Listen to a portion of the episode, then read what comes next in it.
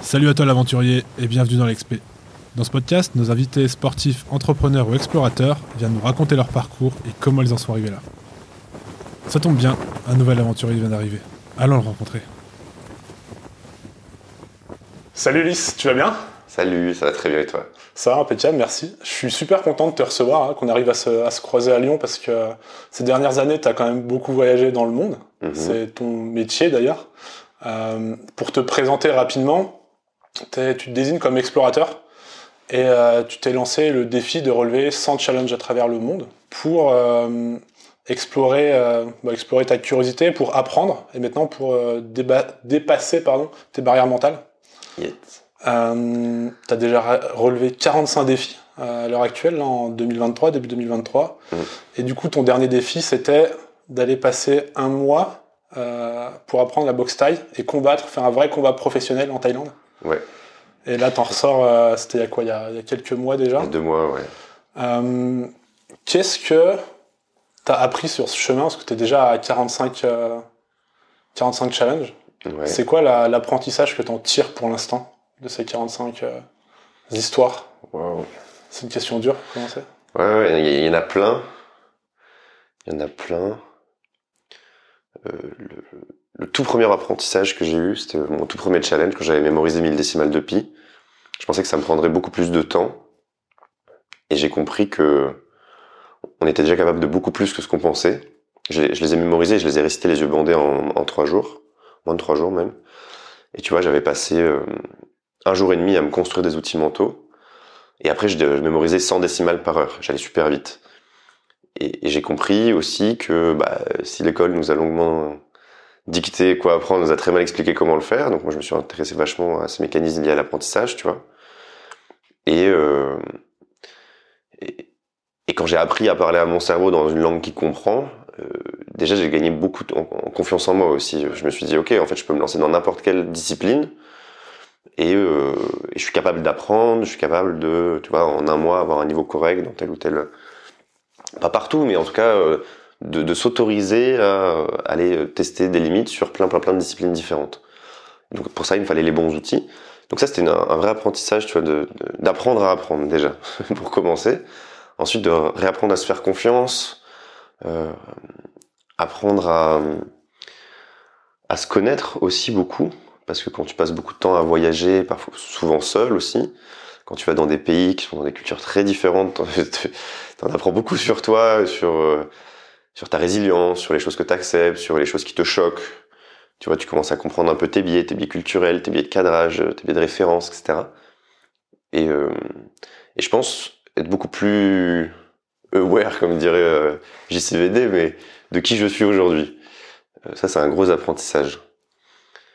Ensuite, euh, j'ai compris que les peurs, on se mettait beaucoup de, barrières mentales, tu vois, on s'imagine beaucoup de peurs, et on a un peu diabolisé la peur, on le voit comme une émotion qui est négative, moi je le vois plutôt comme une émotion qui, qui est positive, alors pas toutes les peurs, tu vois, tu te fais attaquer par un lion dans la rue, euh, cours, euh, c'est plutôt négatif, mais euh, si t'as envie de faire quelque chose, tu vois, c'est une profonde envie, t'as envie de, je sais pas, d'aller faire ce cours de danse, t'as envie de donner cette conférence, ça te fait peur, bah c'est bon signe en fait.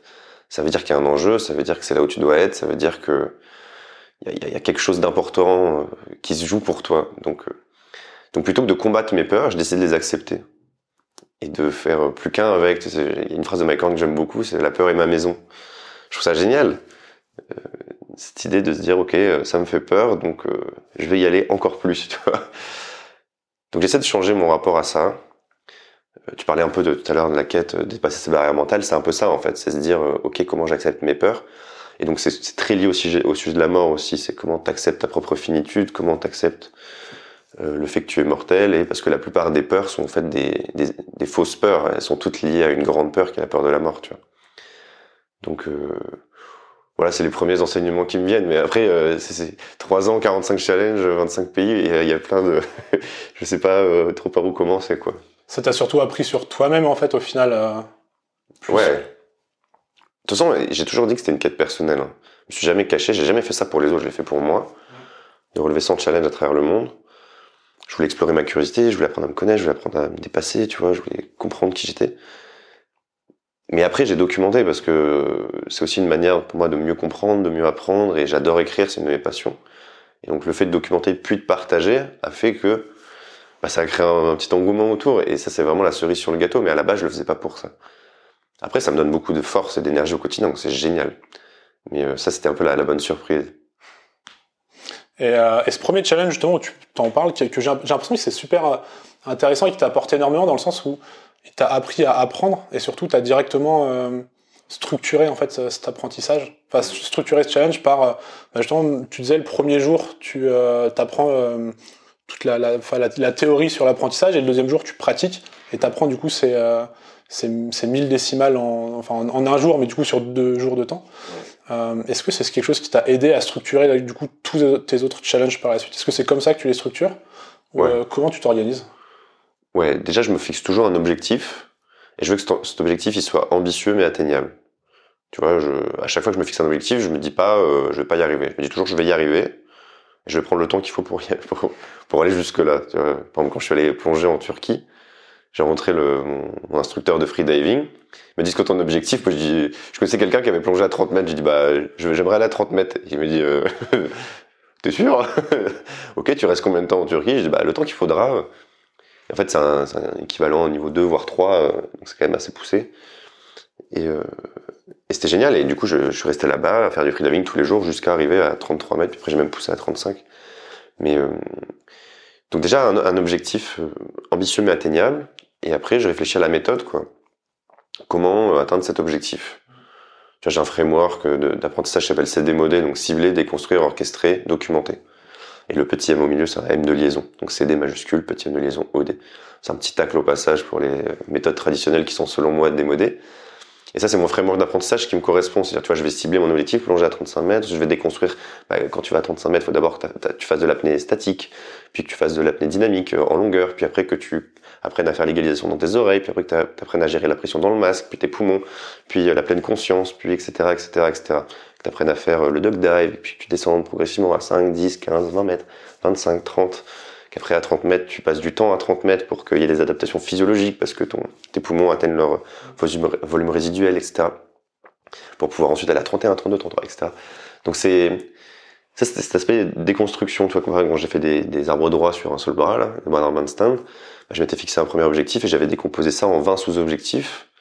Et pour chaque sous-objectif, donc par exemple tenir 15 secondes sur une main et un doigt, euh, j'avais des programmes d'entraînement différents. Et donc j'avais un programme pour chaque objectif, euh, ciblé, déconstruire, orchestré. Donc ça c'est, tu vois, c'est l'idée d'avoir un programme pour chaque objectif, de me pointer chaque matin et de savoir exactement ce que je devais faire. Et ensuite documenter, euh, c'est-à-dire euh, bah, je me filmais pour voir ma progression, j'envoyais mes vidéos à des coachs pour avoir euh, leur feedback, euh, je notais tout dans un training journal. C'est-à-dire j'ai un journal où je vais noter tous mes entraînements que je fais, toutes mes performances, tous mes résultats, tous les challenges que je relève. Et, euh, et, après, il y a aussi la partie création de contenu. Et là, c'est l'aspect qui va en plus me permettre d'en vivre, tu vois, avec la monétisation, etc. YouTube, mon blog, euh, les réseaux sociaux, LinkedIn, TikTok, etc. Mais euh, donc c'est ça. Et ce, ce, framework, je l'ai développé en testant beaucoup de choses. J'ai testé plein de méthodes de Tim Ferriss, par exemple, qui est très connu sur, le sujet de l'apprentissage. Je me suis beaucoup renseigné. Euh, et puis, je finis par créer un peu mon, ma popote, quoi. Et euh, moi, je suis, je, je, suis très influencé par le, mantra du Jeet Kune qui est la philosophie de Bruce Lee, qui dit absorbe ce qui est utile, rejette ce qui ne l'est pas, ajoute ce qui t'est propre. Ben voilà, moi dans tout ce que je fais, je, fais je suis cette idée-là, tu vois. Dans ma philosophie de vie, dans mes relations, dans tout quoi. Absorbe ce qui est utile, rejette ce qui n'est pas, ajoute ce qui t'est propre. Ah, et c'est pas le dernier des couillons, Bruce Lee. Hein. les gens, c'est marrant parce que moi je suis très, j'ai pas une tendance à être fan, tu vois, des gens. Il y a très très peu de gens qui mettraient une pression dans la pièce, mais alors Bruce Lee, j'ai énormément de respect pour ce gars. Euh, et c'est marrant parce qu'il est connu par beaucoup de gens pour ses films. Moi, j'en ai jamais vu. Jamais vu un film de Bruce Lee. C'est juste que je, je, je, passionné par euh, sa philosophie de vie, par ses interviews, par ses, ses livres. Par exemple, son livre Tao of Jeet Kune Do, il est incroyable. Et, euh, et c'est ça qui m'inspire beaucoup chez lui. Bon, bref, voilà, tu vois, tu m'avais dit que, tu peux, que je pouvais digresser. Je, ça, ça, ça part. Profites-en. Et justement, c'est une autre question. Qui sait que ça, enfin, il faudrait mettre qui dans la pièce pour que tu sois, que tu sois en pression là Tu disais qu'il y a peu de gens. Il y a peu Alors de, de vivants De vivants. De morts, t'as le droit de tricher. Euh... Bah, de mort, euh, ouais, non, il y en aurait, tu vois, mais, mais de vivant, euh, bah, peut si j'avais Mike Horn en face de moi, peut-être que j'aurais le cœur qui battrait un petit peu, quoi. Bon, euh, en fait, euh, peut-être Naval Ravikant, euh, ouais, deux, deux, trois personnes comme ça. Après, ça te met une pression dans le sens où t'as vraiment un respect profond pour ce qu'ils ont fait, donc t'as envie de faire bonne figure, quoi. Mais comme je te disais, j'ai pas un caractère très fan. Ouais. Aujourd'hui, enfin, je côtoie beaucoup de gens qui sont très connus. Ça me, ça me fait pas de, ça met pas la pression, quoi. C'est des personnes qui t'ont inspiré. En fait, ça, c'est la différence entre le fan et, et, et quelqu'un qui est inspiré par des, euh, par quelqu'un d'autre, par ce qu'il a fait potentiellement. hein. Bah, en fait, ce sont, les, ce sont des gens qui que j'admire et que j'estime. Tu peux admirer des gens sans forcément les estimer, tu peux estimer des gens sans forcément les admirer. Et les, les rares personnes qui mettraient la pression dans la pièce, ouais, c'est ceux qui, où je me dis waouh. Non seulement ce qu'il a fait, euh, je, je, j'ai- je pense ne pas en être capable, tu vois.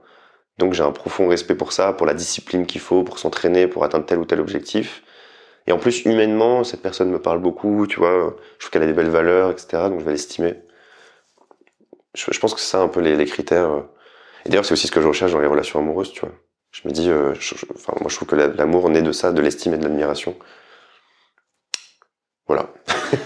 et enfin, la- je, je fais le parallèle parce que quand t'es amoureux, t'as un peu les papillons dans le ventre aussi, donc t'as un peu cette, cette forme de pression, quoi. De... C'est drôle que tu parles du sujet parce que justement, euh, bah, ces trois dernières années, tu as passé euh, beaucoup de temps à travers le monde, à, sans trop te poser. Bah, comme tu disais, t'as pas, enfin, par le domicile familial, euh, tu te poses à droite à gauche, euh, tu, tu, tu, tu, tu bouges beaucoup. Et euh, récemment, tu as dit justement que ton, un de tes objectifs pour l'année de 2023, c'était d'avoir, euh, de, de retomber amoureuse, je crois que c'est un, truc- un truc dans genre, ou d'a- d'avoir Ouais. une relation où, euh, Qu'est-ce qui a évolué entre le, Ulysse, justement, il y, a, il y a trois ans, qui se lance et qui, qui, veut courir, qui court dans tous les sens, et le Ulysse qui aujourd'hui, justement, bah, veut vivre des challenges qui sont plus longs, veut potentiellement se poser, euh, ce genre de trucs. Bah, déjà, quand je me suis lancé, j'étais en couple. Euh, et j'étais allé voir ma copine de l'époque, je lui avais dit, euh, écoute, je vais partir relever son challenge à travers le monde. Et sous-entendu, this is the end, quoi. Mais elle m'a dit, bah, écoute, moi aussi j'en ai marre de mon job, elle était podologue. Elle a tout envoyé péter, elle est partie avec moi. Et en fait, on a voyagé plus d'un an ensemble. C'était ouf, c'était trop trop bien. Euh, mais après, on a eu des... euh, en gros, euh, enfin, on a ressenti le, fait qu'il fallait qu'on aille dans des directions différentes. Mais parce qu'on n'attendait plus la même chose du voyage, on n'avait pas forcément la même vitesse, on était intéressé par d'autres sujets, etc. Mais on, on s'entend toujours très très bien. Mais en gros, c'était vraiment très intense, tu vois, le fait de voyager en couple. Après, j'ai voyagé seul, c'était aussi une expérience très différente. Après, j'ai voyagé avec des amis, encore une expérience très différente. Et aujourd'hui, j'en ai un peu marre de. Enfin, je, je sais pas, que j'en ai marre, mais je suis un peu fatigué de de courir partout, de pas avoir de logement fixe. C'est très énergivore de ne pas savoir où tu dors le soir. Tu vois, ce soir, euh, je savais pas où je dormais. Donc, euh, je suis arrivé à Lyon un peu à l'arrache. Et, euh, et je ressens un besoin d'ancrage euh, qui soit d'abord physique, pour avoir un lieu où me reposer entre deux expéditions. Surtout que je veux faire des expéditions de plus en plus longues, de plus en plus ambitieuses. Je l'ai ressenti, tu vois, après le Muay Thai, j'avais une vraie fatigue physique et mentale, quoi. Euh, j'ai un, besoin d'ancrage aussi intellectuel, c'est pour ça que je vais aller écrire mon livre bientôt. J'ai envie de développer des idées sur des formats plus longs que juste des posts LinkedIn ou éventuellement des blogs ou des vidéos YouTube. J'ai envie de vraiment creuser et de, de voir euh, justement qu'est-ce que ça m'a appris d'un point de vue philosophique, tu vois, sur la vie, sur le sens de tout ça, sur notre place dans l'univers, etc. Et qu'est-ce que je peux tirer de toutes ces aventures? Euh, Et enfin, je, ressens le besoin de maintenant de m'ancrer un peu mentalement et d'avoir peut-être un soutien, un pilier émotionnel pour m'accompagner dans toutes ces aventures, parce que c'est pas forcément de partir en expédition avec quelqu'un, tu vois, mais quand tu reviens, d'avoir un endroit où où tu peux aussi, euh, ouais, peut-être te, te- te décharger peut-être un peu émotionnellement ou plutôt garder pour pour moi, quoi, parce que je j'ai quand même beaucoup de je mène beaucoup de projets en même temps. Je trouve ça cool. Alors après, c'est pas c'est pas nécessairement ce que j'attends purement de la relation, tu vois, parce que c'est c'est pas euh, j'ai envie d'être en couple parce que ça, mais mais ça joue quand même un peu. Euh, et euh, j'ai quand même voyagé pendant trois ans. Et, et en fait, tu peux voyager euh, sans forcément être nomade. Tu vois, tu peux te faire des grandes expéditions, faire des voyages qui sont très intentionnels avec de, de belles histoires et juste avoir un endroit où, où- où rentrer. C'est un peu le, le poème de Joachim Dubélé. Tu vois, heureux qui comme lui, ça fait un beau voyage. Et comme si celui-là qui conquit la toison est revenu plein d'usage et raison, vivant entre ses parents le reste de son âge. Mais c'est toujours cette idée que, au fond, euh, je, Je crois que la Terre est ronde. tu vois, je crois que la Terre est ronde pour une seule bonne raison. C'est qu'une fois qu'on a fait le tour, on rentre à la maison, quoi. Comme dirait Aurel San. Donc, euh, ouais, euh, c'est bien d'avoir un chez soi. Et, et j'ai longtemps considéré aussi le fait d'être expat ou autre, mais je ressens quand même un profond ancrage à ma culture. Le fait que je sois français, je, je sens que j'ai envie d'habiter euh, enfin au moins d'avoir, pas forcément d'y habiter toute l'année, mais d'avoir un lieu dans lequel je puisse être euh, et avoir quelqu'un avec qui je peux raconter mes histoires, tu vois, euh, quelqu'un que tu as envie d'appeler mais qui est pas forcément tes amis, dès qu'il t'arrive quelque chose ou tu as une belle histoire que tu as envie de raconter avant de la d'en faire un post LinkedIn, c'était très brouillon comme réponse parce que en fait, je suis en plein je suis en pleine réflexion là-dedans. C'est tout nouveau un peu pour moi de me dire euh, ok j'ai envie de me remettre dans une dynamique. Et tu disais euh, j'avais marqué euh, objectif retomber amoureux. Il y a plein de gens qui m'ont envoyé des messages en mode est-ce que tu penses qu'on peut tomber amoureux c'est un objectif etc évidemment que j'y avais pensé et que je disais pas juste comme ça mais j'avais la flemme de me justifier. Mais en gros ce que, ce que je voulais dire c'était créer un environnement où je puisse me réautoriser à, vivre ce genre d'émotions et pas vivre juste vivre des romances éphémères parce que je vais partir. Euh, et pouvoir me créer un, lieu où je puisse revenir, passer du temps à l'année pour pouvoir développer des relations qui sont plus profondes. Et surtout, je suis pas un grand texte-auteur, donc euh, moi, les trucs à distance ou quoi, c'est pas fait pour moi. Quoi. Ouais, c'était une, une, manière pour toi, en fait, de d'imager cette, cette, cette, envie de t'ancrer quelque part et de passer plus de temps. Et, et, ça a des conclusions, enfin des conséquences, parce que ça veut dire que je vais changer mon format sur lequel je vais vivre mes aventures, je vais faire moins d'aventures, mes trucs plus longs, après je vais revenir, je vais essayer de, j'aimerais bien faire un film et un livre par an, tu vois. Donc ça veut dire qu'il va falloir que j'ai des lieux pour écrire, pour euh, travailler, pour être dans un processus créatif, etc. entre deux aventures. Donc euh, euh ça, a beaucoup de conséquences, le fait de se mettre comme objectif, le fait de retomber amoureux, en tout cas de, se réautoriser, de créer un, environnement qui permette de, de, de, le devenir, même si c'est pas quelque chose qu'on provoque forcément parce qu'on l'a noté comme un objectif sur un carnet. Et du coup, c'est super intéressant parce que euh, Justement, je crois que tu en avais parlé aussi que de toute manière, tous les créateurs euh, se nourrissent de ce qu'ils vivent et de leurs aventures. En l'occurrence, c'est ce que tu fais, tu, vis des aventures et tu les racontes derrière. Euh, en revenant en France, même en vivant, en allant vivre des, expériences qui sont euh, bah, du coup sur 100 jours, donc sur à peu près 3 mois, euh, le reste du temps en France, tu le, vois comment? Tu t'as pas peur de ça entre guillemets de d'avoir une, année pour le coup qui est un peu coupée après avoir passé trois ans justement à courir dans tous les sens, à vivre à 200 à l'heure? Bah, t'as as des phases de vie, donc euh, là je suis juste dans une phase où je, je cherche d'autres choses. Mais peut-être que je vais le faire de, un an, deux ans, ça va me saouler et je vais, je vais repartir. J'en sais rien en fait. Moi je vis juste à l'instant présent, donc j'essaie je, d'écouter mes, mes envies du moment. Et je le fais pour de vrai parce que je suis libre et je peux le faire quoi. Euh, après c'est clair quand je suis en France entre deux aventures, là tu vois en ce moment je travaille plutôt sur euh, mon business, un peu mes formations, etc. Bah, je suis beaucoup moins inspiré, quoi. Je publie beaucoup moins d'ailleurs. J'envoie beaucoup, beaucoup moins de posts. Et, euh... et non, je pas peur parce que, comme je te disais, 100 euh, jours, c'est cool. Ça veut dire que je peux documenter un peu au quotidien pendant que je suis là-bas. Et quand je reviens en France, bah, je peux faire euh, un, je peux écrire un livre sur cette aventure, tu vois. Donc ça va me prendre quand même trois mois au moins d'écriture en mode focus. Et pendant que j'écris le livre, bah, je peux quand même avoir des petites idées de contenu à expliquer, à raconter. Puis après, euh, faire la diffusion, enfin l'editing du, du, film, du livre, puis euh, la distribution, tu vois, faire les podcasts, les interviews, euh, faire des, des, contenus courts, des TikTok, etc. Par exemple, là, le Muay Thai, tu vois, j'ai écrit 20 vidéos pour raconter tout ça, mais sous, sous format court. Euh, en plus du documentaire et, et tout ça. Bon, là, il y aura... Le livre ne sera pas que sur moi, il sera sur les trois dernières années, mais mais, euh, mais je pense que ça, ça, peut faire des années qui sont assez structurées, en fait, par phase.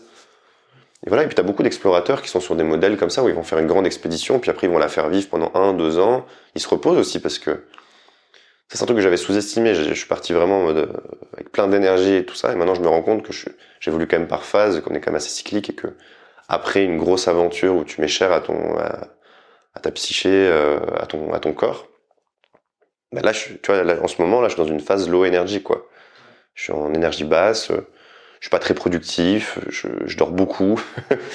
c'est non mais je, je, peux la semaine dernière j'ai dormi 10 heures par nuit toute la semaine. C'est un truc de fou alors que d'habitude quand je suis à l'aventure non je dors 7 8 7 heures tu vois 7 8 heures et je suis réveillé naturellement j'ai envie de faire plein de trucs et là je, suis beaucoup plus calme posé. Donc voilà, euh, je pense que c'est bien. Et ça, c'est aussi un état que je vais cultiver pour écrire mon livre. Tu vois. Je trouve ça cool dans cette étape. Parce qu'en fait, quand tu es en, en, moi, ce que j'appelle high energy, tu regardes vers l'avant, tu dis bah, j'ai envie de faire ça, t'as envie de faire plein de trucs, t'as envie de tester, partir à l'aventure, de voyager, etc. Quand t'es en low energy, bah, t'es moins dans la projection, t'es plus dans à regarder en arrière et à dire ok, euh, dans l'introspection, dans la réflexion. Et je pense que c'est un, un, bon état d'esprit pour écrire un, un livre. Alors peut-être que je me trompe, je, je, le saurai bientôt de toute façon parce que je vais l'expérimenter là dans les prochains mois. Donc. Euh. Ouais. Justement, euh, là, bah, là, tu t'as prévu de partir au Groenland, c'est ça?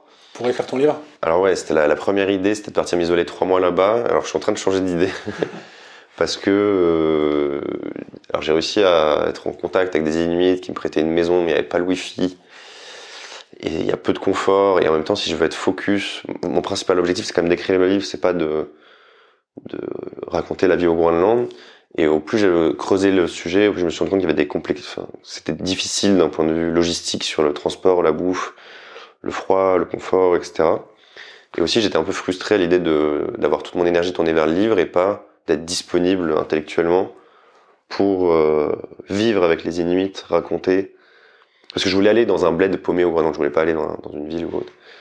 Euh, et du coup, j'ai décidé que j'irais, mais après. Et j'irais en étant, ok, je suis free là, j'ai plus de projet en cours, vas-y, je vais là-bas. Je suis complètement disponible pour raconter leur vie euh, et vivre peut-être son jour au Groenland, tu vois. Ça, ça me plairait beaucoup. Ça va arriver euh, dans pas très longtemps, mais peut-être pas pour le livre là. Je suis en train de changer d'avis pour me faire un truc beaucoup plus. Alors c'est sûr ce sera à l'étranger, ce sera en tout cas pas euh, dans mes cercles de vie d'habitude, parce que j'ai besoin de partir pour me focus et pour être. Je vais le vivre comme un challenge, tu vois, c'est-à-dire je me focus et je, passe 4 heures par jour à écrire au moins, et je fais que ça avec cette intention précise là, et je veux pas être défocus, je veux pas être distrait, etc. Euh, parce que sinon il y a des gens ils prennent des années à aller écrire des livres parce qu'en fait ils tu vois, tu, tu, tu y vas, tu, tu reviens euh, et, et, tu t'avances pas, quoi. Et, euh, et du coup, c'est quoi ton, enfin, ton objectif? Pas, pas l'objectif, mais qu'est-ce que tu as envie de partager avec ce livre? Qu'est-ce que tu as envie de, de, raconter dans ce livre? Pareil, c'est très personnel en fait. Je le fais parce que j'ai besoin d'un format long pour développer cette grande question. Quelle est ma place dans l'univers, quoi? Euh, quelle est ma place dans le temps? Quelle est ma place dans l'espace? Quelle est ma place euh, philosophiquement? Pourquoi est-ce que je suis là? C'est un peu la question que tout le monde se pose, tu vois. Enfin, en tout cas, euh, on devrait se la poser. euh, pour moi, c'est l'une des questions fondamentales. What the fuck, tu vois Pourquoi euh, Qu'est-ce qu'on fout là, quoi? Et je, je suis pas sûr qu'il y ait une réponse unique. Je pense que c'est à chacun de trouver sa propre réponse, de trouver sa propre quête. Et moi, j'ai envie d'explorer ça. Et je sens que j'ai besoin d'un long temps d'introspection, de réflexion et d'écriture pour pouvoir arriver à trouver ma réponse. En tout cas, j'ai des pistes de réponse, mais c'est pas encore très clair dans ma tête. Et euh, j'ai besoin de cet exercice pour le faire et pour progresser sur ce sujet, parce que j'ai l'impression maintenant d'avoir suffisamment de billes pour alimenter ma réflexion euh, après toutes ces aventures. Mais je vais écrire un livre qui sera, j'espère, agréable à lire pour tout le monde, avec un mélange de philosophie, de récits d'aventure, où on apprendra des choses aussi. J'y lirai aussi probablement ma passion pour l'espace, etc. C'est-à-dire quelle est notre place dans l'univers aussi littéralement, tu vois, dans l'espace, dans le temps, par rapport au passé, par rapport au futur, les échelles de temps, les échelles de dimension d'espace, etc. Tout ça, c'est des sujets qui me passionnent. J'ai fait aussi plusieurs hors-séries sur mon blog là-dessus, qui n'avaient rien à voir avec mes challenges, mais c'est juste, des curiosités qui m'animaient. Donc, euh, donc j'ai hâte de me mettre. J'ai trop envie là, mais bon, il faut que je clôture mes projets en cours, que je fasse mon documentaire sur le Muay etc. Que je fasse mes vidéos courtes, que je termine ma formation sur la création de contenu, et ensuite, je m'autoriserai à être complètement focus là-dessus. Bah, ça donne envie en tout cas déjà. Pour quelqu'un de curieux, je pense en tout cas, c'est une question qui revient, qui revient beaucoup.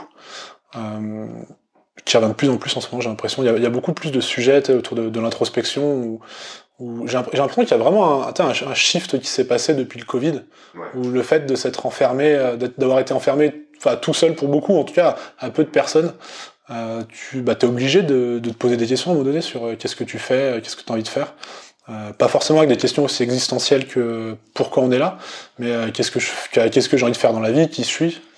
Et, euh, et je trouve ça super intéressant en fait d'avoir ouvert cette, cette, cette curiosité en fait intérieure. Ouais. Bah moi, c'est la, question qui me qui m'obsède, quoi. Mais je, t'as raison pour le Covid. Hein. Moi, je vois un, atelier d'introspection, c'est un problème de 40 jours pour trouver sa voie. Et, euh, clairement, le Covid a été un catalyseur pour ce produit, quoi, parce que c'est ouf le nombre. Tu imagines pas le nombre de messages que je reçois sur Insta de gens qui ont plein le cul de leur vie et qui sont en mode, euh, vas-y, euh, je, je, je, vais rentrer dans cette phase d'introspection, je vais poser des questions et qui et qui font des gros choix, des gros changements de vie. Tu vois, ils partent voyager seuls, ils quittent leur job, ils déménagent. C'est un. Moi, je suis très fier de gagner ma vie avec ce, avec ça parce que ça, je trouve que ça a vraiment du sens par rapport à avant quand j'étais start-upper et que je vendais du vent, tu vois. Maintenant, euh, ça, a un vrai impact dans la vie des gens, tu vois, je trouve ça cool. Et je trouve ça cool aussi que ce soit pas euh, en mode développement, gourou du développement personnel qui te dit euh, voilà ce qu'il faut faire pour être heureux. Moi, juste je pose des questions en fait. C'est 40 exercices, donc c'est toi qui fais les exercices. Donc la d'introspection ne ressemble à, tu vois, à chaque fois est unique en fonction de chaque personne et, c'est à chacun de construire sa propre réponse sur quel est le sens de ma vie, quoi et, je trouve ça cool. Euh, non, c'est vraiment cool. Enfin, pour le coup, je l'ai fait, donc je peux en parler ah ouais. un petit peu. Ouais. Trop bien. Et, euh, je, je, ce que je trouvais cool vraiment, c'est ce que, exactement ce que tu dis. Tu vois, c'est que tu t'es mis en retrait par rapport à ça. Tu donnes des exemples de ta vie des fois, tu vois, mais tu t'es totalement mis en retrait personnellement. Et il y a vraiment ce côté où en fait, c'est juste un, un bloc de 40 jours, de 40 exercices où euh, tu te poses des questions tout seul. Et, euh, et c'est super intéressant. Et du coup, tu vois, c'est drôle ce que tu disais parce que en ce moment, j'ai l'impression qu'à chaque fois que je retourne dans mon village, enfin dans mon village natal entre guillemets, de là où j'ai grandi, euh, à chaque fois je revois un pote qui me dit, bah en fait, euh, j'ai quitté mon taf. Pour faire quoi? Bah je sais pas. Tu vois, là où avant tu, tu, tu quittais ton taf pour un meilleur ou quoi, Ouais, aujourd'hui j'ai l'impression qu'il y a une euh, de plus en plus de gens, ou ou même à la sortie des études, tu vois, qui se posent des questions en mode, mais qu'est-ce que je vais faire? Quelle, Enfin déjà quelles études je vais faire, tu vois? Et qu'est-ce que j'ai envie de faire? Qu'est-ce que euh, entre guillemets, tu, tu, tu dirais à ce Ulysse qui sort de ses études ou, ou après sa start-up ou je, l'image avec toi, mais qu'est-ce que tu dirais à quelqu'un justement qui se pose des questions sur euh, bah, ce qu'il a envie de faire, tu vois?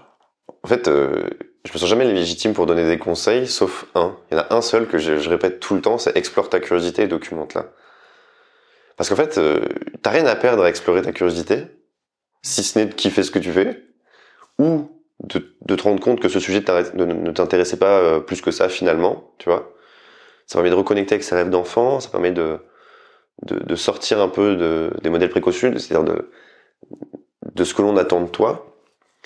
Et, euh, ça fait que tu t'écoutes et que tu, passes du temps aussi à, à t'autoriser, à te faire kiffer, tu vois. Et le fait de le documenter, ben, ça, ça, ça te fait progresser, quoi. Ça fait progresser dans, tu vois ton, ton évolution, tu vois où tu vas. Tu peux regarder en arrière euh, plus facilement parce que t'as, t'as toutes les, moi, j'ai- toutes les images de tout ce que j'ai fait, tu vois. Et, euh, et au pire, qu'est-ce que tu, alors, euh, du coup, le, bon, le, le contre, contre-pied de tout ça, c'est qu'au pire, t'as des gens qui se foutent un peu de ta gueule, mais euh, au mieux, t'as surtout des gens qui vont te suivre.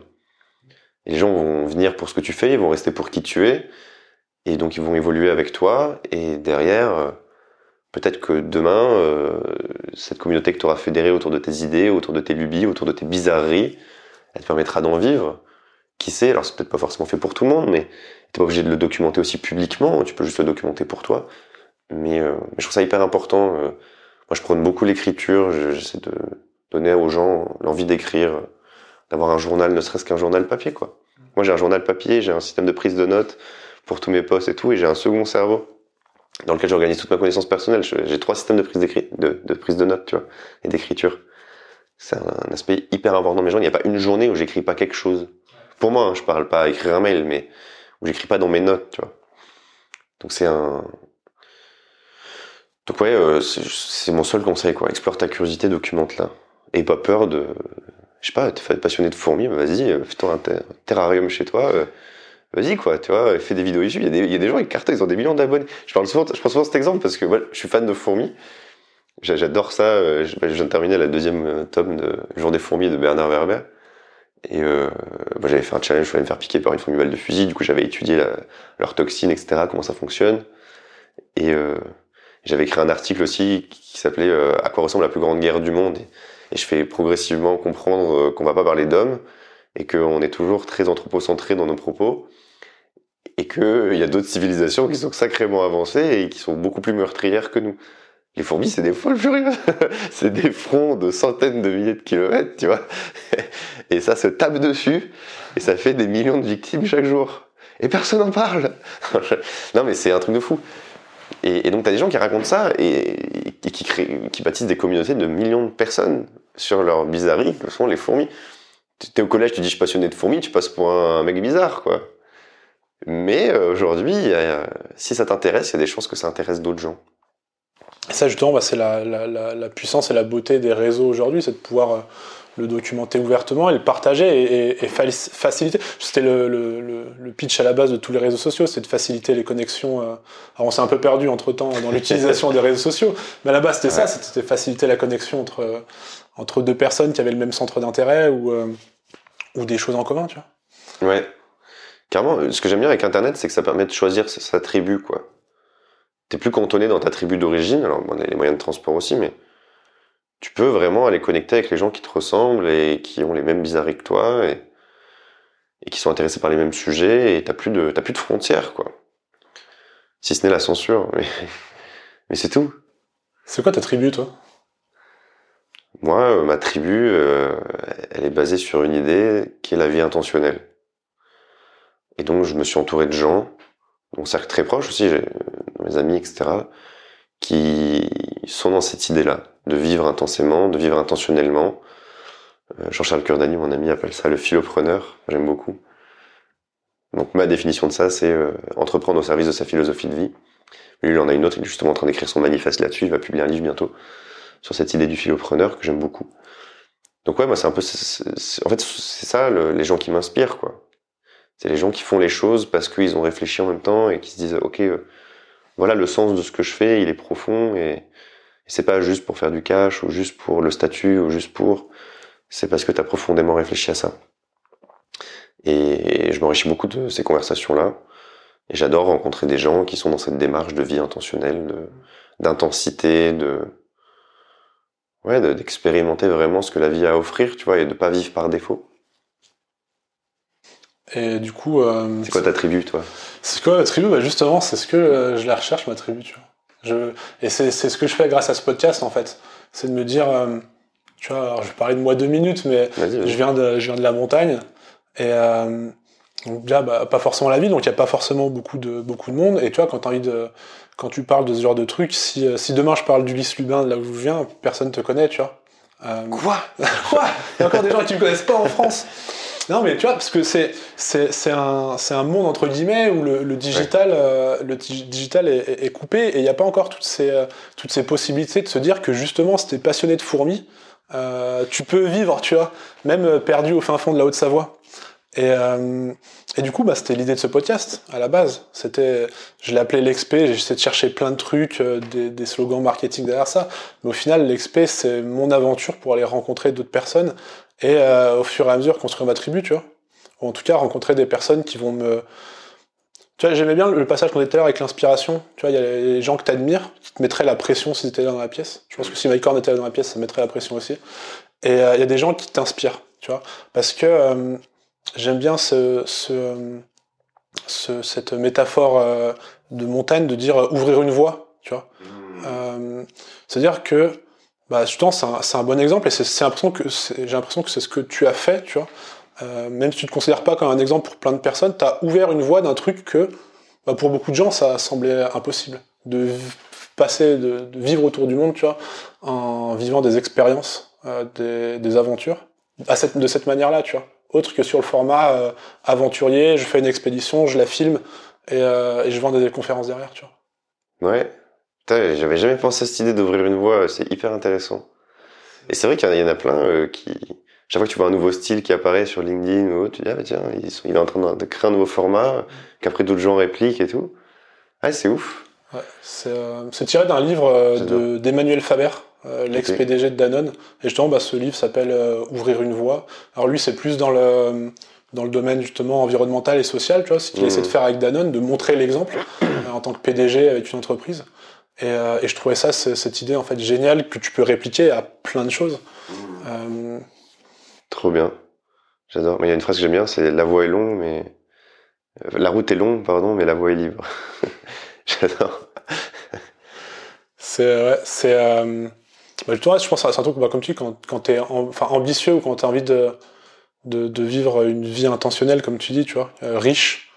euh, bah, la voie est libre parce que c'est ta vie et il y a personne d'autre. Enfin, tu vois comment dire, t'es es le meilleur à être toi-même. Tu peux être en concurrence avec plein d'autres gens sur des domaines précis, mais à être Mm. toi-même, tu y a jamais personne qui pourra te concurrencer. Exactement. Et du coup, euh, la, la voie est libre. Exactement. Jamais personne ne sera aussi bon que toi, être toi. Et être toi, c'est ton meilleur euh, argument compétitif. euh, donc, euh, t'as, t'as tout à gagner à juste. euh, c'est ça, explorer sa curiosité, c'est ça, être soi d'ailleurs. Donc, ouais, ouais, t'as, t'as tout à fait raison. on, on- a, on a, rapidement abordé tout à l'heure, on a parlé un petit peu au début, mais j'aime beaucoup cette, cette notion de quête, tu vois. Et cette quête qui évolue, hein, c'est pas c'est pas une fin en soi. Enfin, ta quête, ou en tout cas, ce, que, ce dont tu parlais euh, quand quand t'as commencé ton, ton aventure, c'était justement de. euh, je crois que tout début, c'était d'apprendre, de montrer Ouais. que tout était. pouvait Montrer que tout peut s'apprendre, je disais. Ouais. Euh, ça a évolué du coup d'ailleurs Parce que du coup, ça, ça a évolué apparemment. Ouais. Bah, ça évolue tous les ans. Ouais, la, la première année, c'était ça, montrer que tout peut s'apprendre. Ensuite, à un moment donné, bah, justement, quand je suis allé me faire piquer par une fourmi balle de fusil, puis qu'après je suis allé survivre dans la jungle, etc., c'est devenu de dépasser mes barrières mentales, parce que j'ai compris que c'était une quête, plus vaste. Et je commençais à, à comprendre pas mal les mécaniques liées à l'apprentissage. Bon, c'est un sujet infini, hein, euh, apprendre à apprendre, mais euh, j'avais peut-être le pareto du truc, quoi. Tu vois, j'avais compris 80%, qui, voilà, qui me permettait de d'être efficace là-dessus. Et je me suis dit, ok, c'est quoi la prochaine étape? Et je me suis rendu compte que dans les barrières mentales, l'une des réponses pour dépasser ces barrières mentales, c'est d'apprendre à apprendre, c'est de regagner confiance en soi dans ses capacités d'apprentissage. Mais il y en a d'autres. Justement, je parlais un petit peu des peurs tout à l'heure. Et, euh, donc, c'est une quête qui est plus vaste que ça. Parce que le moment de la fourmi balle de fusil, bah, j'étais pas dans un mécanisme d'apprentissage pur et dur. Enfin, j'étais pas plus dans mes méthodes, tu vois. Euh, mais c'est cool parce que moi, au début, je pensais que j'allais faire une newsletter sur l'apprentissage et en fait, ça a évolué et en fait, ça évolue tout le temps. Et après, ma quête, elle a même changé. Après, je me suis dit, ok, je vais être en quête de paix. Maintenant, je suis plus. Euh, j'ai jamais trop été en quête de bonheur, mais maintenant, je suis plus dans une quête de vivre, euh, comme je disais, tout le spectre des émotions, de vivre très intensément, euh, très haut, très bas. euh, j'ai presque envie de connaître le désespoir pour ensuite apprécier la lumière, tu vois. Donc c'est, je, je, je sais pas. c'est pour ça que par exemple là, je, je suis en low énergie, comme je disais, et je cultive ça. Je sais pas d'aller mieux là. Je, suis plus dans un truc en me disant, ok, eh ben accepte ce, passage-là, accepte le fait d'être moins productive, de voilà, de pas forcément d'être moins fier de tes journées et tout, mais mais de le vivre pleinement. Un peu c'est un peu particulier, mais comme philosophie, mais donc ouais, ma quête évolue tout le temps. Euh, probablement que si on se parle dans un an, je te dirais, bah maintenant c'est ça. C'est ce, ce qui est intéressant au final, c'est que c'est pas, c'est comme un job au final, c'est que genre c'est jamais euh, arrêté sur un bout de papier et, euh, figé jusqu'à ta mort. Ça évolue et c'est un peu, euh, je trouve ça super intéressant justement d'en- parler avec toi, tu vois, de montrer que bah, que ça évolue et que c'est pas quelque chose de figé, tu vois. Quand on quand on se pose des questions, on se pose beaucoup de questions, bah, souvent sur la quête, sur qu'est-ce qu'on a envie de faire, et on a toujours tendance à vouloir avoir quelque chose de fini, se dire en mode bah je veux faire ça, tu vois. Et en fait c'est infini. C'est un jeu infini. Je sais pas si tu connais ce jeu, ce, ce jeu, pardon, ce livre, qui s'appelle Finite and Infinite Games. Faut que je le lise. euh. Euh, je sais plus si c'est pas, je crois que c'est James Cars, mais je suis pas sûr. Autant je dis une grosse bêtise là. Mais, euh, en gros, il, il explique qu'il y a deux types de jeux auxquels tu joues dans la vie. D'ailleurs, la vie est un jeu. Quoi. Euh, donc, arrêtons de nous prendre autant au sérieux. Euh, mais du coup, tu as deux types de jeux. Tu as les jeux finis. Le but d'un jeu fini, c'est de gagner le jeu. Par exemple, euh, si tu te mets un objectif d'être millionnaire, c'est un jeu fini. Parce qu'une fois que tu as un million d'euros, tu as gagné le jeu. Euh, la séduction est un jeu souvent fini. Euh, tu vas séduire une personne et puis au moment où tu vas par exemple coucher avec, tu as gagné le jeu. Bon, c'est une manière de percevoir les séductions, mais c'est juste pour pour donner un exemple concret. Tu t'entraînes pour gagner au JO, c'est un jeu fini, tu vois. Bon, et après, tu as les jeux qui sont infinis. Le but d'un jeu fi- infini, alors il n'y a, pas forcément de hiérarchie entre les deux, mais le but d'un jeu infini, c'est de continuer de jouer. Euh, dans un jeu fini, tu vas jouer dans le, dans le, dans le cadre, dans les limites du jeu, avec les règles du jeu. Dans un jeu infini, tu vas jouer avec les limites, en fait. Tu vas sans arrêt les repousser, etc. Et euh, par exemple, apprendre à apprendre est un jeu infini. T'as jamais fini d'apprendre à apprendre. T'as toujours de, nouvelles méca- de nouveaux mécanismes à, à- à découvrir. C'est pour ça que je te disais, moi, j'avais bien progressé là-dedans et je me suis dit, ok, maintenant j'ai envie d'évoluer. Dépasser ces barrières mentales est un jeu infini. T'as jamais terminé, t'as toujours des peurs qui, seront là. apprendre à se connaître est un jeu infini. Il n'y a pas un moment où tu dis, ça y est, je sais qui je suis. Voilà ce que je vais faire toute ma life. Non, ça évolue en permanence. Et moi, j'adore jouer à ces jeux infinis-là, euh, parce que si je fais ça, si je fais ce que je fais, c'est pour continuer de jouer. J'ai pas envie de gagner le jeu. Mais sans challenge, sans challenge à travers le monde est un jeu fini. Quand j'aurai fini le centième. Mais du coup, le fait d'en faire un ou deux par an fait que j'en ai pour 30 ans, donc euh, c'est bon ou plus, tu vois. Donc j'ai le temps. Mais euh, mais la, la, quête sous-jacente de 100 challenges à, travers le monde est, est une quête infinie, qui est la, quête de la connaissance de soi. De, et, voilà. Et, la grande question, quelle est notre place dans l'univers euh, Je sais pas euh, si c'est fini ou infini, mais probablement infini d'ailleurs. Ne dit-on pas que l'univers est infini C'est pas ça la curiosité. Enfin, la, la, la, meilleure définition de la curiosité, en fait, c'est de se poser. Euh, enfin, comment dire, c'est de jouer à un jeu qui est, qui est infini au final. Hum, la curiosité est un jeu infini d'ailleurs. Le but, c'est de continuer de jouer. J'adore cette idée. Euh, le livre est cool d'ailleurs. Ouais, bah écoute, euh, je le, enfin, je le, j'allais dire, je le recommande, non, je vais, je vais le lire. Et puis. Euh... C'est très théorique. En fait, il va théoriser tous les, toutes les caractéristiques d'un jeu fini, toutes les caractéristiques d'un jeu fini. C'est un livre un peu geek, hein, mais euh, mais c'est, intéressant après d'analyser dans ta vie euh, quels sont les jeux auxquels tu joues et par quel prisme. Il euh, y, a un truc que tu as dit aussi au passage, ce qui était super intéressant, c'était euh, bah, dans le, moment où tu es un peu dans ta quête aujourd'hui, c'est de vivre ce panel d'émotions, d'en vivre le maximum. Est-ce que tu as des exemples de, de, moments ou de trucs marquants euh, Pas forcément que dans tes aventures, hein, tu as le droit de piocher aussi avant. Je pense que ton, ton épisode en startup est un truc qui a dû te faire vivre beaucoup de choses là-dedans. Ouais. Est-ce que tu as un ou deux événements marquants, dans le bien comme dans le mal Ouais, ben, déjà dernièrement le combat Muay Thai, euh, il y a des moments où j'étais down, hein. je me suis même évanoui à l'entraînement. Enfin, c'était, ouais, ça émotionnellement c'est fort. Là, t'es dans l'intensité tout le temps, quoi. En plus, je vivais ça avec un pote, donc c'était, tu vois, c'était, fort ce qu'on était en train de vivre.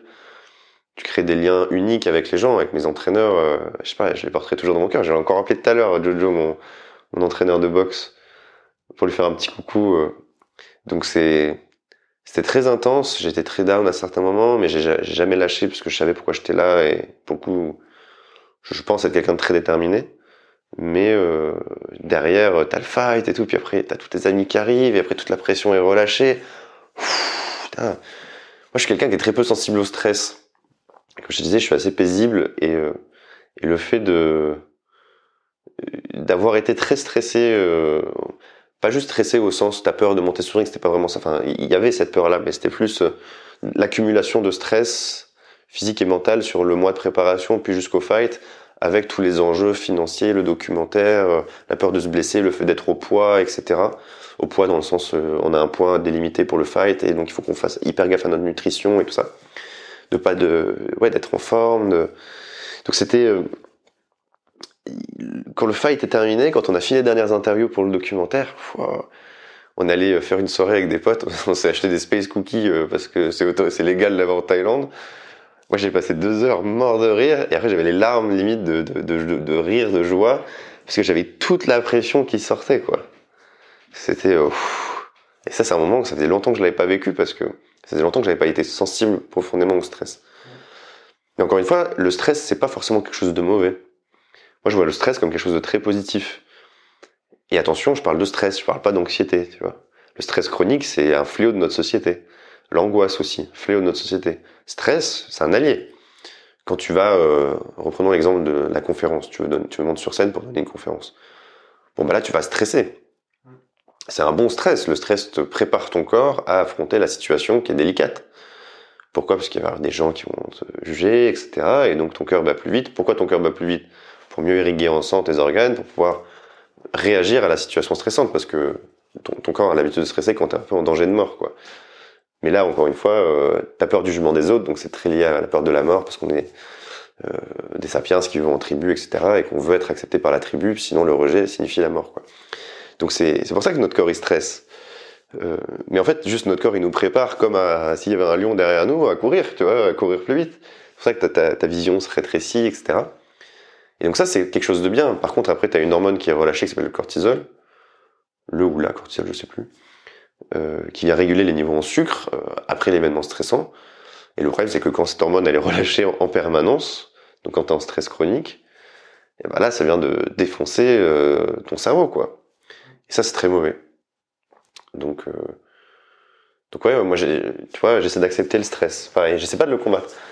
Pourquoi? Parce que quand tu stresses donc, avant ta conférence, soit tu dis, ben, je suis en deux contre un, c'est-à-dire je me, je me bats contre la situation délicate plus contre mon stress, ou je suis en deux, enfin donc en un contre deux, pardon.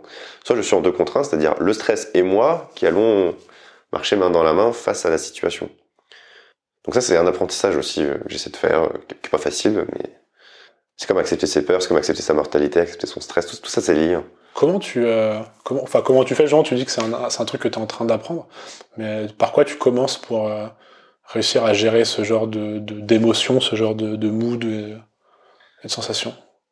Bah déjà, en le rationalisant, moi je, maintenant je, y a rien qui, dans ma tête, je me dis, il y a plus rien qui est grave. Comme je disais, euh, on joue à un jeu et une phrase de Naval que j'aime bien, c'est Don't take yourself so seriously, you are just a monkey with a plan. Et euh, j'aime bien cette phrase. Mais c'est cette idée-là, euh, de dire ok, bon, déjà rien n'est grave, euh, je peux être très triste, euh, bon bah je suis triste, c'est pas pourtant que c'est grave, tu vois. Ok, bon, j'ai peut-être quelqu'un de ma famille qui, qui est mort, bon, bah c'est triste, pareil, est-ce que c'est grave? C'est la vie en fait, c'est juste euh, comme ça. C'est, je, je deviens handicapé, bon ben, ça devait arriver, euh, voilà quoi, tu vois. Donc c'est, en fait, ça demande un, un lâcher prise énorme euh, de se dire ok, euh, je lâche prise sur tout, j'accepte tout tel que. en fait, c'est très stoïcien dans le sens où euh, tu peux pas contrôler les événements, tu peux juste contrôler ta réaction aux événements.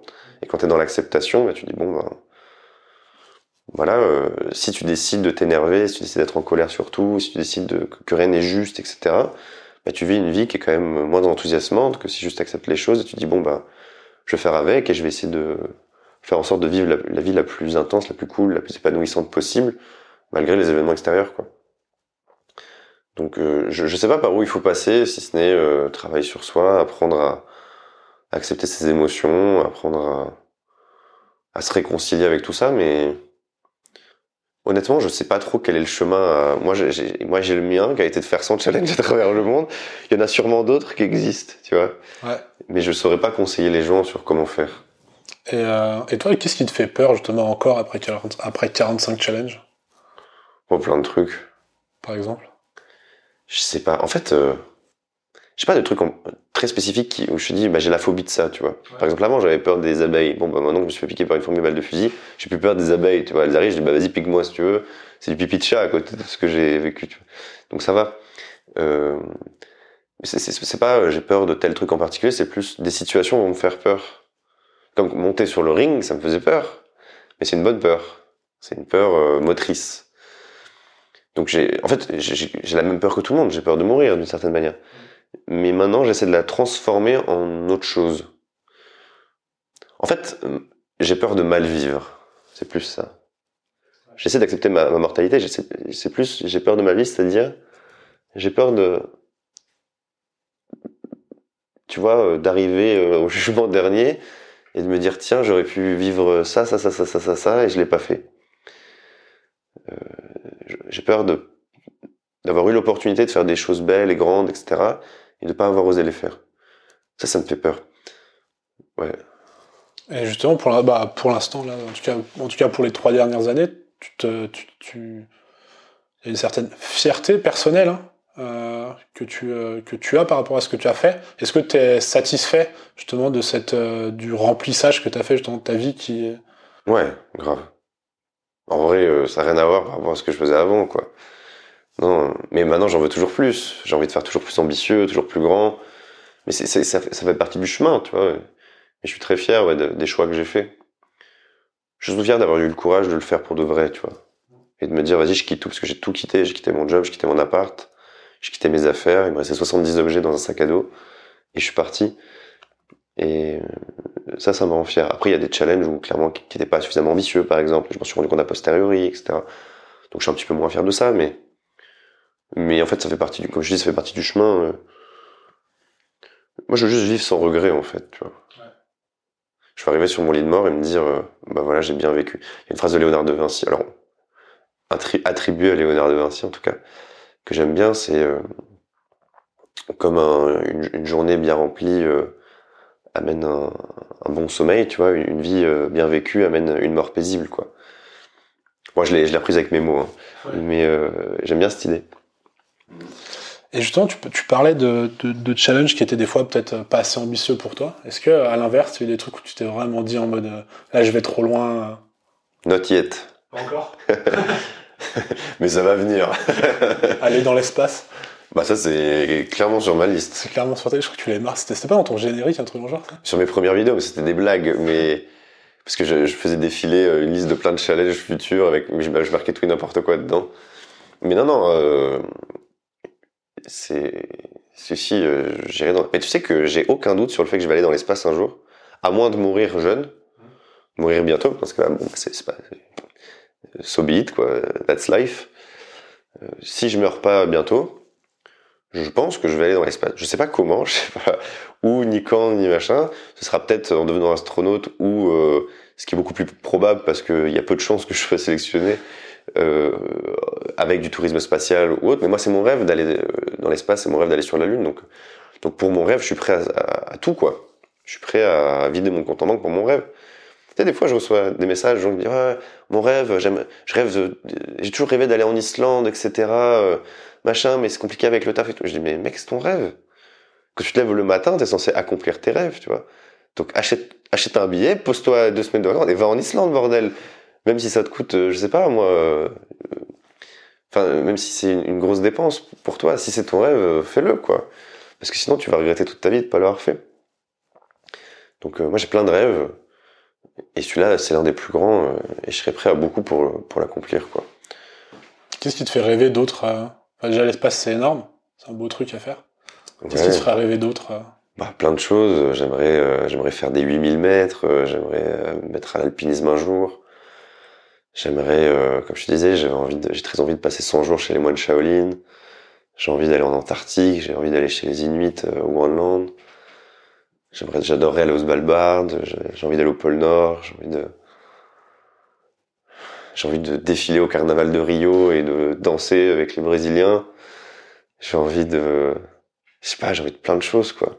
J'ai envie de refaire des combats, euh, peut-être pas en Muay Thai, mais peut-être en boxe anglaise à Cuba ou, euh, ou tu vois, euh, en BJJ, euh, en Brazilian Jiu-Jitsu euh, au Brésil, je sais pas moi.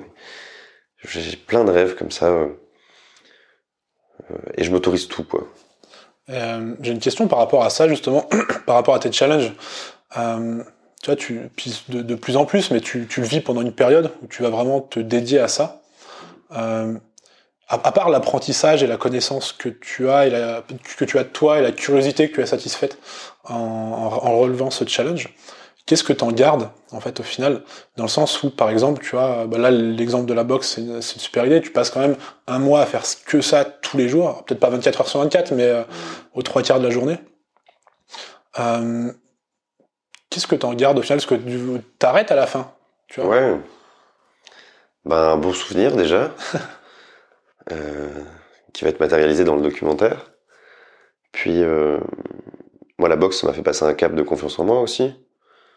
Parce que mine de rien, apprendre à se battre, ben, ça, fait la diff quand tu marches dans la rue. Non, mais c'est, tu marches les épaules hautes, quoi.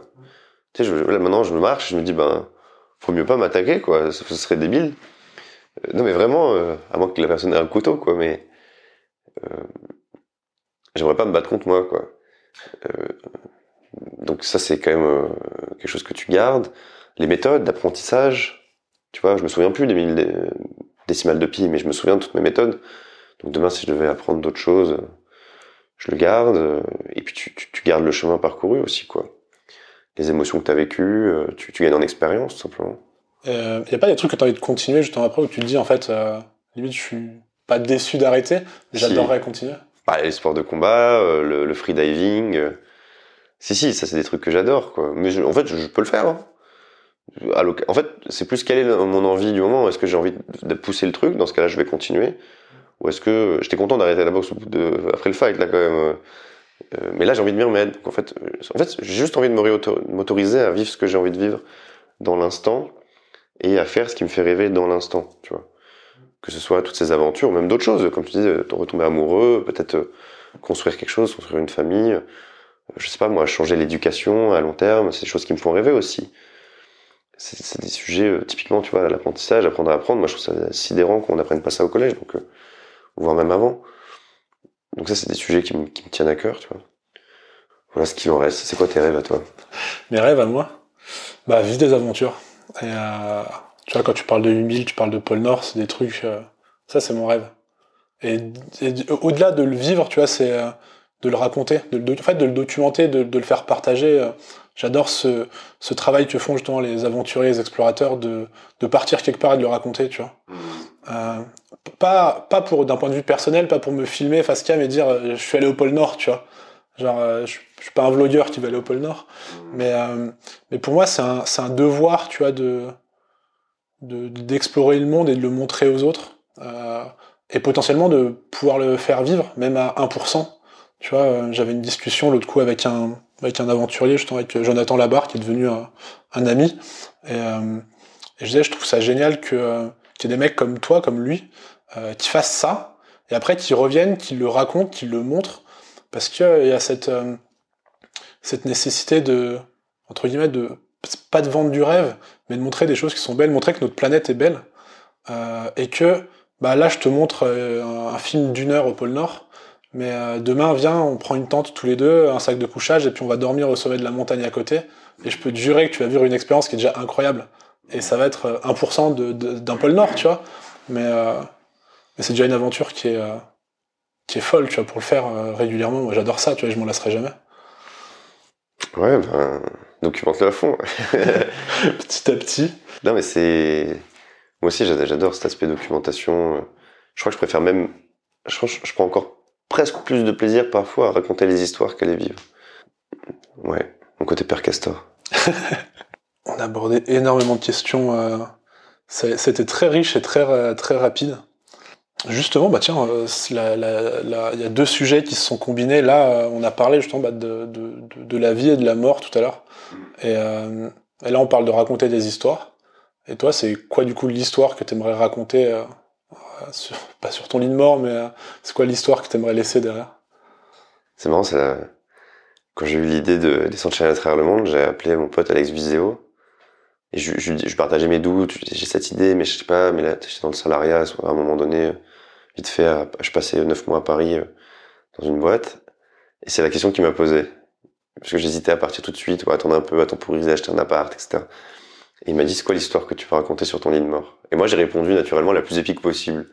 il m'a dit, bon, bah, tu sais quoi faire. Et le lendemain, j'ai, eu mon rendez-vous avec mon, mon boss pour euh, lui annoncer que je partais relever son challenge à travers le monde. Vraiment, hein, c'est véridique. Mais euh, en fait, euh, ouais, j'ai envie de raconter l'histoire voilà, la plus belle, la plus épique possible. Mais en fait, je sais même pas l'histoire que j'ai envie de raconter. Parce que je sais pas qu'est-ce qui m'attend demain, tu vois. Mais j'ai envie de raconter l'hi- l'histoire d'une vie sans regret, quoi. J'ai fait tout- toutes les choses que j'avais envie de faire. Je me suis rien interdit. J'ai osé rêver grand. Je me suis mis aucune limite. Souvent, ça m'a fait peur. J'y suis allé quand même. Voilà, quoi. C'est ça l'histoire que j'ai envie de raconter. Ce serait une belle histoire déjà. Une longue, mal, hein. histoire, une longue histoire, tu sais que Avec plein d'anecdotes au, au passage, tu vois, mais si sur les 30 prochaines années, euh, chaque année, tu sors un documentaire. Je vais le faire, ça. Les gens, ils sont- chaque fois, je dis des trucs, mais pas forcément vrai.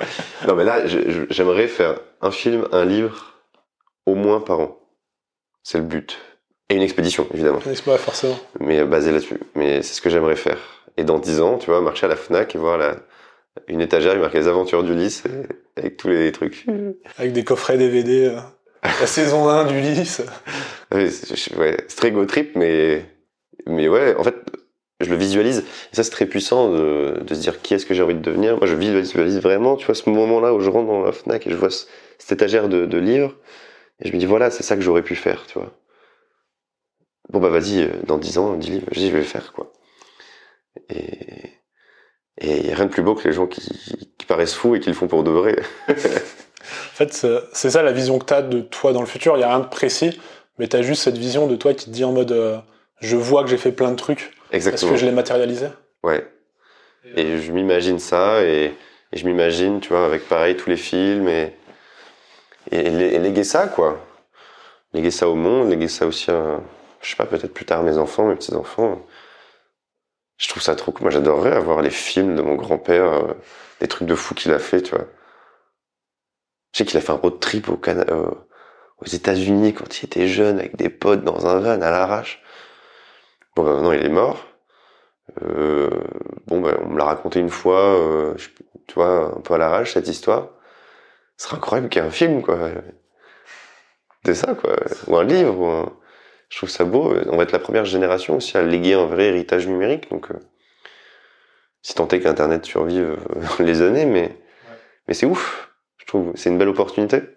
C'est génial justement aujourd'hui un, un truc comme YouTube, tu vois. Euh, ouais. Quand tu vois le, on parlait d'éducation tout à l'heure, quand tu vois la, la, la mine d'or que c'est juste pour l'éducation, tu vois. Euh, et puis en plus de ça, bah, tous les gens, toutes les personnes qui euh, se posent des questions. Je pense que tu vois, on- la, la question de l'introspection, euh, bah, à l'ère d'avant Internet, bah, l'introspection, tu vois, tu la vivais tout seul dans ton coin. Mais Ouais. euh, t'avais pas autant de personnes avec qui en parler, t'avais pas euh, cette notion, bah déjà on parlait de tribu tout à l'heure, tu vois, Ouais. de pouvoir en parler avec d'autres personnes et euh, il y a ce pouvoir qui est incroyable euh, de, tout connecter, de te connecter aussi au savoir, à d'autres personnes et aux histoires de tout le monde, quoi, tu vois. Te dire, euh, en fait, je suis pas tout seul. Je pense qu'il y, a- ce- truc aussi qui est ultra réconfortant à se dire, bah, tu vois, euh, toi comme moi, comme plein d'autres gens, quand tu es amené à te poser des questions et des questions existentielles, des questions sur ta curiosité, bah, si t'es tout seul dans ton coin, tu te dis, euh, c'est un peu bizarre quand même, peut-être que j'ai un problème, tu vois. Et en fait, tu vas sur Internet, tu vas sur YouTube et tu tapes la question en, en question, et tu vois qu'il y a des centaines de mecs, de nanas, de personnes en France et dans le monde qui en parlent.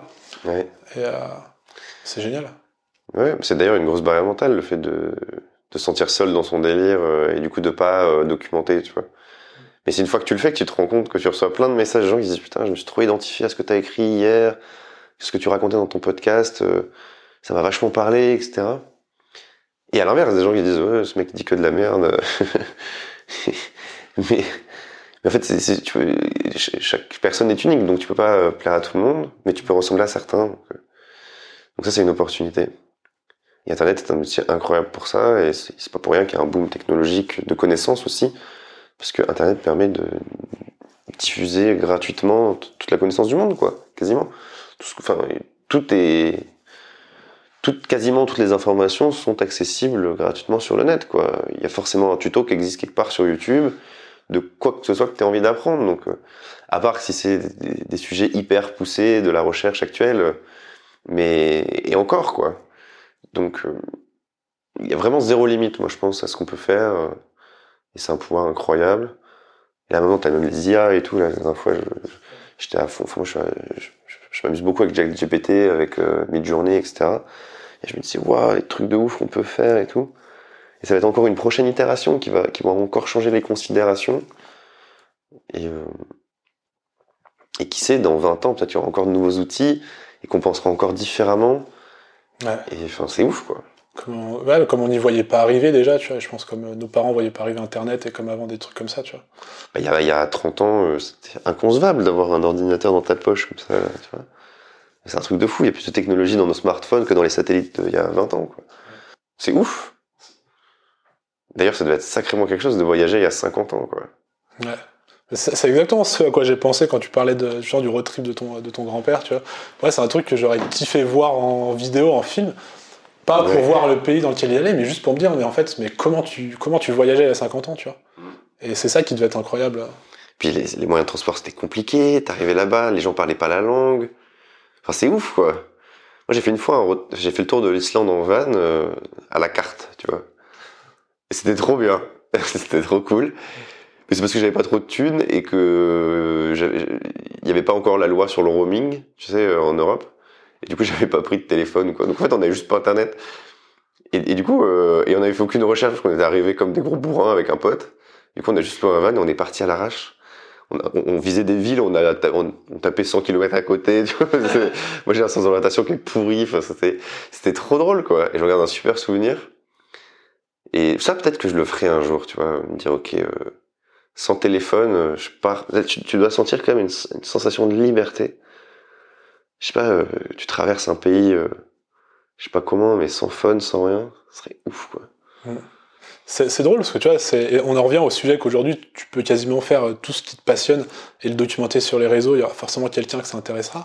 J'étais tombé sur un mec sur Instagram qui traverse, je sais plus ce qu'il traverse, mais euh, avec les moyens de transport de euh, très Ah longtemps ouais. et du coup il, tra- il traverse des pays à cheval, Sur habillé euh, comme un mec de l'époque, tu vois. Et euh, bon, il le documente. Bon, son, son iPhone n'est pas d'époque, tu vois, mais euh, mais il le documente et je trouve ça incroyable de se dire euh, de Ouais. faire ça, tu vois. Trop bien. J'adore l'idée.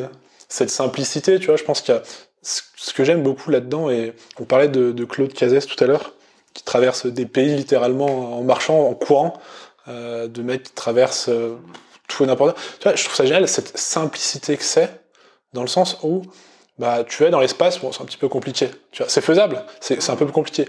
Et, mais tu vois, genre, de se dire, demain, tu peux vivre un truc incroyable avec tes jambes, puis un peu de nourriture, tu vois, et beaucoup de patience et d'entraînement, et tu peux traverser euh, la France en courant. Tu vois, versus de se dire, bah, justement, il y a, a pas besoin que de prendre l'avion pour aller à l'autre bout du monde, ou pour aller au pôle Nord. Euh, genre, tu peux partir de chez toi demain et, euh, et vivre un truc qui est incroyable, quoi. Ah ouais, c'est clair. Il y, a... tellement de manières de voyager. Moi, j'étais arrivé en Mauritanie en avion. J'avais décidé de pas repartir avec l'avion. Du coup, j'étais à un, aéropo- un aéroport à Attar. euh, Il y avait un, avion par semaine qui arrivait. Du coup, je, je l'ai regardé. Je dis, je le prends pas. Il est reparti. Je dis, bon, bah, maintenant, je suis dans la merde. Voilà, je suis tout seul. Et du coup, j'ai traversé toute la Mauritanie en stop, tu vois. Et c'est un pays, il y a rien là-bas. Il y a zéro tourisme à part euh, quelques trucs pour aller dans le désert, tu vois. T'arrives à Nouakchott, cette capitale, euh, c'est le chaos, quoi. Tu te dis, mais je suis vraiment dans une capitale. Et c'est, c'était trop bien comme expérience, tu vois. J'adore, moi, ce, ce genre de truc. J'avais fait pareil au Kyrgyzstan. J'avais traversé le Kyrgyzstan en stop, puis à cheval. Et ça, c'était un- une expérience, enfin, c'était fou, pareil, un niveau d'intensité, euh, j'ai vécu des trucs de fou là-bas. Je me suis pris une, une, une intoxication alimentaire parce que j'ai, en gros, euh, j'avais fait un repas, puis un- on avait bu deux bouteilles de vodka avec toute la famille de nomades euh, kirghizes, euh, et après, le, le chef de famille était chaud, et il a dit, ouais, qui veut faire euh, National Sport Kirghiz euh, Wrestling? Moi, j'étais en mode, euh, vas-y, je fais du judo, je te prends, tu vois. Et on, s'est retrouvés dehors, entourés par toute la famille, à se battre. On faisait de la lutte. Vraiment, j'ai fait la bagarre avec un chef de, avec un chef de famille kirghize. Et, euh, et après, on s'est séparés, on a dit, ok, bien joué, en mode match nul et tout. Et du coup, il a sorti du kumis, du lait de jument fermenté, j'ai bu ça. Et alors, je sais pas si c'est le repas, la vodka, le kumis ou la, lutte qui tout ça, mais j'ai fait la, pire intoxication alimentaire de ma life. C'était horrible. Euh, je dormais dans une yourte, par terre, je sortais, il pleuvait. 50 mètres plus loin, il y avait des toilettes qui étaient juste un trou avec euh, la fosse euh, septique de la famille, tu vois. C'était très pratique pour vomir. Tu mettais juste la tête au-dessus, ça, partait tout de suite. Et, et en plus, moi, j'étais là avec ma lampe torche qui éclairait les yeux des chevaux et je faisais, et j'ai fait dix fois l'aller-retour sous la pluie. Et toilettes, c'était juste quatre bouts de tôle, tu vois. Et, là, euh, là, j'étais au fond du trou, tu vois. euh, Alors que la journée, bah, c'était hyper intense émotionnellement. J'étais très haut, tu vois, on en parlait tout à l'heure de, ces variations. C'était incroyable. J'étais euh, à faire de la lutte avec un chef de, enfin, avec un chef de, de famille, chef de tribu en fait, kirghize. Et ça, c'est quand tu vis ça, quand t'es un voyageur, c'est des émotions qui sont très fortes. Et derrière, tu te sens seul au monde parce que tout le monde dort. Et toi, t'es tout seul dans ta merde. Et t'es euh, t'as qu'une envie, c'est de te les téléporter dans le lit de tes parents, tu vois. et euh, et d'ailleurs, le, le, le village d'après était à 4-5 heures à cheval. Je sais plus, mais euh, du coup, le lendemain, j'étais en mode The Revenant sur mon, sur mon cheval, là. Oh, excusez-moi, on peut faire une pause. Euh, ça va pas bien, je crois. C'est incroyable. Mais je l'ai fait, et après, je suis arrivé au village, et là, là, je me suis loué une chambre d'hôtel, tu vois. Et je, j'ai pris une douche. Et j'étais trop content d'être enfin arrivé. C'est ça le voyage aussi. Euh, justement, dans ce style-là, tu tu, c'est une aventure que tu as vécu ça avant tes Sand Challenge, si je dis pas de Ouais, bêtises. juste avant. Euh, est-ce que tu, que- enfin comment dire, c'est comment tu la, la sens la différence Est-ce que tu sens une différence? Est-ce que le fait de le documenter aujourd'hui, de avoir ce devoir entre guillemets de le raconter, ça change ta la manière dont tu vis ton aventure? Un peu, ouais. Bah, je, je- l'avais quand même raconté un peu dans un article, mais article qui a d'ailleurs été traduit en russe euh, et publié dans la presse russe euh, euh, d'un journal un peu euh, comment on appelle ça, de propagande, quoi. ça m'a fait rire. J'ai vu un article en cyrillique avec ma tête. Et je fais what? Et euh, ils avaient changé le titre. Moi, j'avais écrit pourquoi je suis allé au Kyrgyzstan et ils ont mis euh, pourquoi est-ce que la vie est plus belle au Kyrgyzstan qu'en France ou un truc comme ça. je me suis dit ça va, ouais. Et fou quoi. Non mais, enfin c'était rigolo en vrai. J'aime bien cette anecdote. Mais euh, mais oui, maintenant je, en fait, bah c'est devenu quand même un peu mon, mon métier, tu vois, de créer du contenu, de raconter. Et du coup, j'ai toujours ce, ce, ce, tu vois, ce petit processus en, en tâche de fond dans mon cerveau qui tourne. Et quand je fais des choses, je pense toujours un peu bah, storytelling, comment est-ce que je raconterais ça, ou comment je peux l'intégrer dans tel ou tel truc. Ou... Et ça, c'est juste devenu plus fort que moi, quoi. J'essaie parfois de tout couper pendant une semaine ou deux, juste de voyager pour le kiff, mais, mais ça revient toujours à un moment donné, quoi. Je, je l'accepte. Et puis, j'ai le cerveau qui est un peu câblé pour penser comme ça de toute manière, donc c'est pas si mal. Mais c'est vrai que j'ai du mal à déconnecter parfois. En fait, c'est peut-être aussi ce que tu disais tout à l'heure que maintenant, ce que tu, ce qui te fait aussi kiffer dans toutes ces aventures que tu vis, c'est de les raconter. Et du coup, est-ce qu'il n'y a pas ça qui a fait le shift justement sur, euh, en fait, ce que tu as envie, c'est de raconter des, histoires. Tu vois, c'est.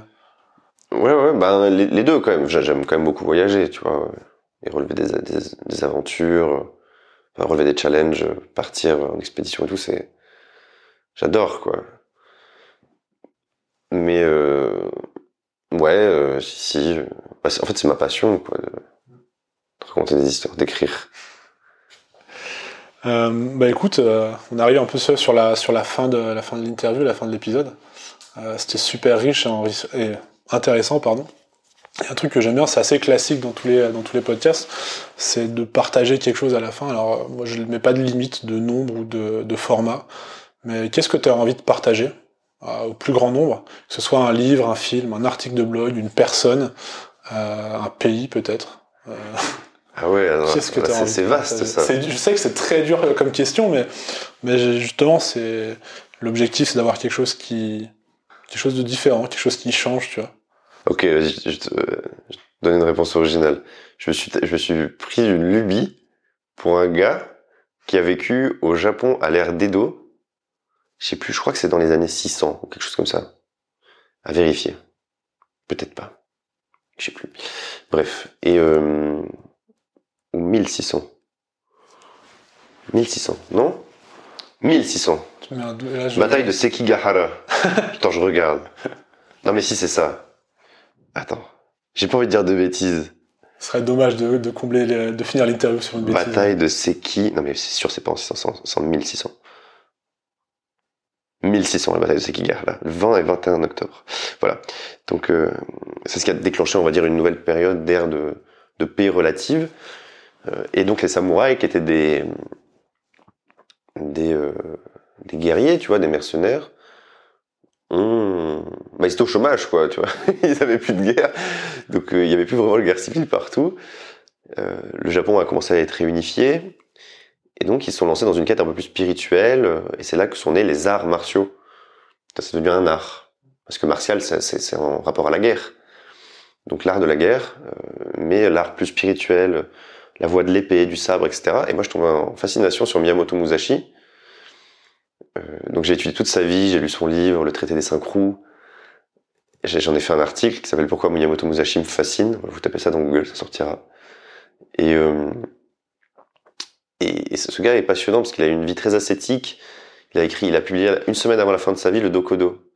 Et c'était, c'est un peu comme la, la, dernière question du podcast, tu vois. Il, savait qu'il allait mourir. Il s'est dit qu'est-ce que j'aimerais laisser, et il a laissé une série, je crois, de 21 principes qui s'appelle le Dokodo de vie, qui sont très liés euh, un peu au Bushido et à tout ça, à cette philosophie de la voie du guerrier, de jamais s'écarter du chemin, de toujours prendre la responsabilité de ce qui t'arrive, de pas être jaloux, de de se satisfaire de, du lieu où tu vis, de pas euh, tu vois euh, chercher forcément le luxe ou la, la convoitise ou autre. Et et c'est fascinant sa vie. Euh, il a, lui, il a mis sa, vie en jeu dans plus de 40 ou 60 même duels. Qu'il a tous, il les a tous remportés. Il a combattu dans plusieurs batailles, etc. Et, euh, et j'ai adoré étudier ce gars. Et du coup, il y a, sa vie est romancée dans un manga qui s'appelle Vagabond. Là, il y a 37 tomes qui sont sortis. Et c'est une masterpiece, quoi. Les dessins sont magnifiques. C'est mieux que des livres de développement personnel, je te jure. C'est incroyable. Et cette histoire est folle. Et donc je recommande à ceux qui aimaient lire des mangas quand ils étaient petits de s'attaquer à Vagabond, qui est un manga pour adultes, hein, mais qui est magnifique, qui donc qui raconte la vie romancée évidemment de Miyamoto Musashi, mais qui est un personnage fascinant. Voilà, donc creuser ce personnage, je sais pas, lui il me mettrait la pression dans la pièce là, tu vois. Je serais bonjour Monsieur Musashi, watashi wa Ulysse Mais écoute, bah merci pour ce, pour ce partage, c'est super intéressant. J'adore ce, ce genre d'histoire, ce genre de personnages qui sont, euh, qui sont fascinants en fait, euh, à travers le temps. Euh, merci Ulysse pour, pour ce temps, c'était super enrichissant. C'était c'était le bordel, on a abordé plein de sujets, mais je trouve ça super cool. Et, euh, bah, de, de s'être euh, bah, laissé aller à notre curiosité, à ma curiosité en l'occurrence, avec les questions que j'ai envie de te poser. Donc euh, merci à toi pour ce temps, et puis bah écoute, je te dis bientôt. Salut, merci pour l'invitation, c'était cool. Merci à toi l'aventurier d'être resté jusqu'au bout de cet épisode. N'hésite pas à laisser 5 étoiles sur ta plateforme de streaming préférée et à partager ce podcast sur les réseaux sociaux. Si l'épisode t'a plu, je t'invite également à aller découvrir nos autres invités. Pour aller plus loin, tu peux aussi t'abonner à la newsletter, me suivre sur LinkedIn ou Instagram. Tous les liens sont dans la description. Merci encore à toi et je te dis à bientôt pour de nouvelles aventures. Ugh.